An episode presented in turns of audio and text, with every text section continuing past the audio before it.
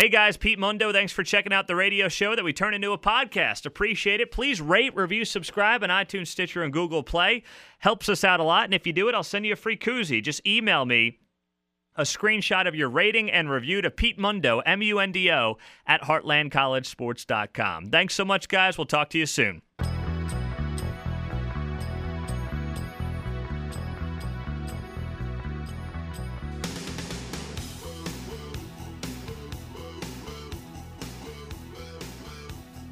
Well, let's keep it rolling on Heartland College Sports Weekly, part of heartlandcollegesports.com, your independent Big 12 digital media outlet. And let's talk some Cyclones with Trent Condon. He's on 1460 KXNO, 10A to noon show, Miller and Condon. Trent, always good to talk to you. Obviously, you're kind enough to bring us on uh, your show every once in a while. I always like to return the favor and talk some Cyclones with you. So uh, let's talk about this program from a big picture standpoint. They lose a ton of guys, some key players from last year. We know the names David Montgomery, Hakeem Butler, Willie Harvey. But it feels to me like there's no mojo lost in Ames right now going into 2019. Is that the case? And if so, why? I, I think the biggest reason for it, and absolutely, I mean, the expectations are as big as they maybe have been since the 1970s teams that, that was at least competing for Big Eight championships. And it starts at the top. It starts with Matt Campbell uh, taking this moribund program, a program that historically is about as bad as you're going to find it, and to do the things that they have done, it's absolutely incredible, Pete. The way that he has built this program, it's not just been with some gimmicky new offense. It hasn't been doing something completely different than what we've seen in the past. That's not what it is at all. It is just building a good, solid football program and starting up front and starting on the defensive line and what they've done on that. So that's the reason for optimism. That's the reason that people believe that this program can be there. And even as guys depart and even as you have new faces coming in, you know that the base is there for Iowa State football because of what Matt Campbell has built. So Trent, let me ask you just kind of the pulse up there in Iowa.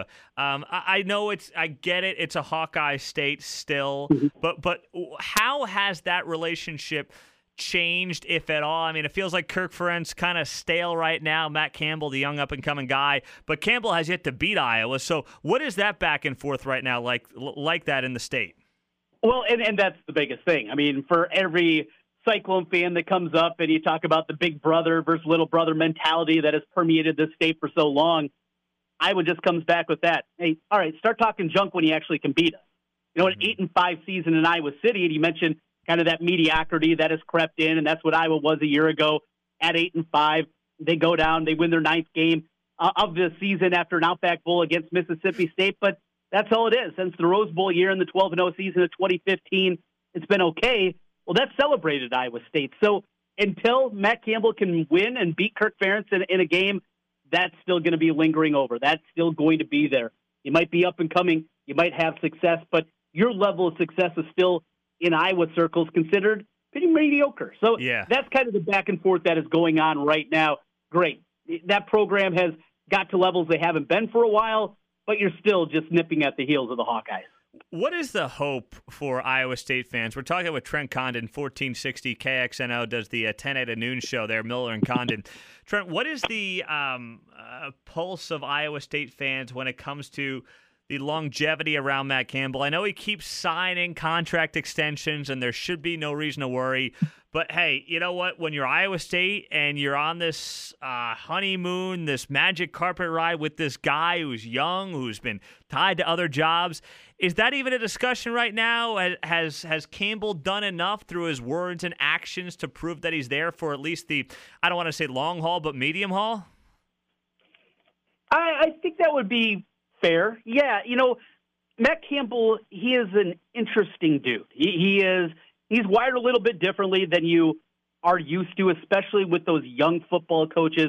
Now you look to the north of us up here in Minnesota, and you see PJ Fleck, and he does it with row the boat, and he does it with a bunch of pomp and circumstance, and it's all about him. You don't get that with Matt Campbell. He does feel like he is different, and it's also different just college coaching in general because of the money involved. Making three million dollars in Ames, Iowa, and if you like the quality of life in Ames, Iowa, I'm sure you could go make four, five somewhere else. But how big of a difference is it? Now, I harken back to the days when Iowa brought in a basketball coach back in the 1980s. They brought in Dr. Tom Davis. And Dr. Tom went from making $70,000 a year at Stanford and doubling his salary to $150,000 a year. Well, doubling your salary here, you're still going from being a millionaire to just being more of a millionaire. That, That's mm-hmm. the only difference here. And that's why you see these changes. And that's why overall, unless it is an absolutely perfect home run fit, coaches aren't moving in general. That's mm-hmm. great news for Iowa State fans. That's great news going forward. And unless the Cleveland Browns get that organization turned around and looking good, that I think is the ultimate destination for him. He grew up a Browns fan. He knows it as well as anybody, that organization top to bottom. And if they can get things figured out 10 years down the road, maybe that's a job that would interest him. But in the here and now, there just aren't a whole lot of college jobs that make sense for Matt Campbell and the money that he makes.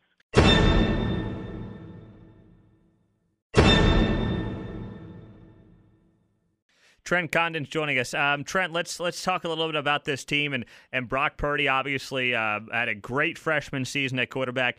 He loses a couple of his key weapons that we've talked about. Uh, is Brock Purdy the kind of guy who is ready to have the uh, not just offense on his back, but the leadership role on his back this fall? It is, and I think that is something that isn't getting a whole lot of talk here. Not just about Brock Purdy. He came onto the scene.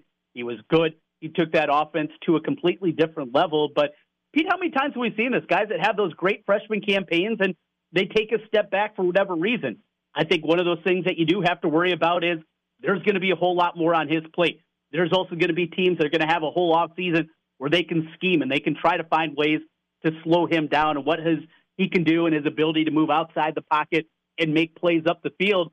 It's going to be completely different here. But that leadership aspect you talk about, is also another thing.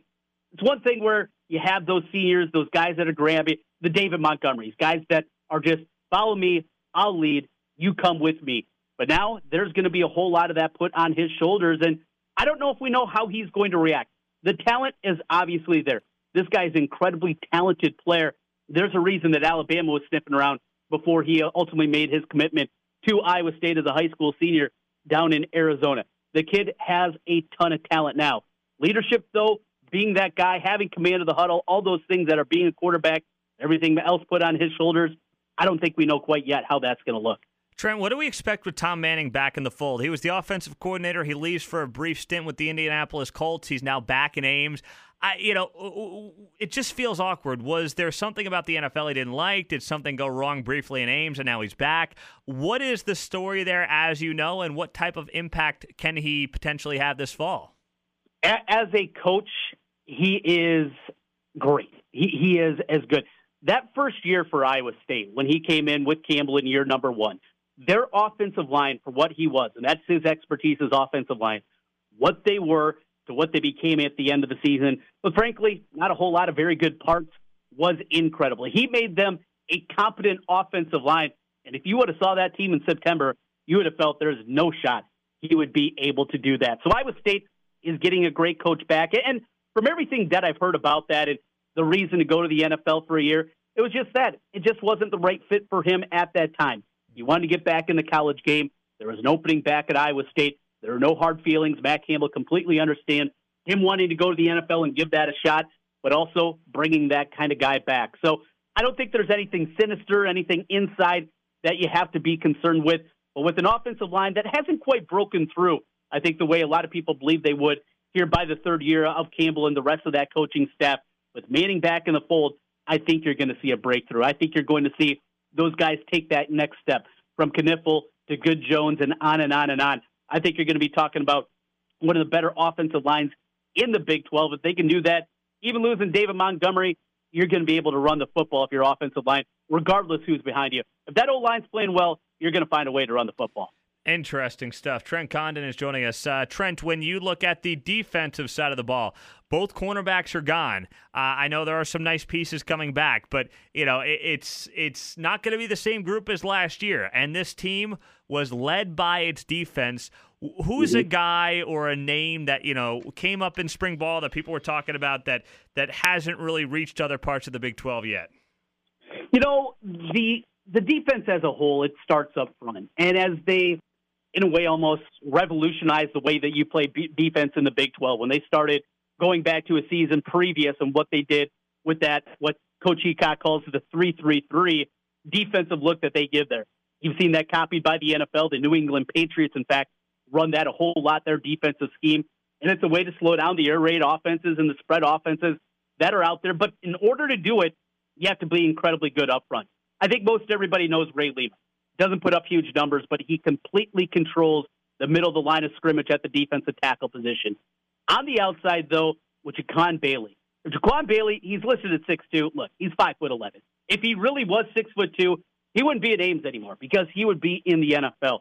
That guy off the edge, Wazarike on the other side.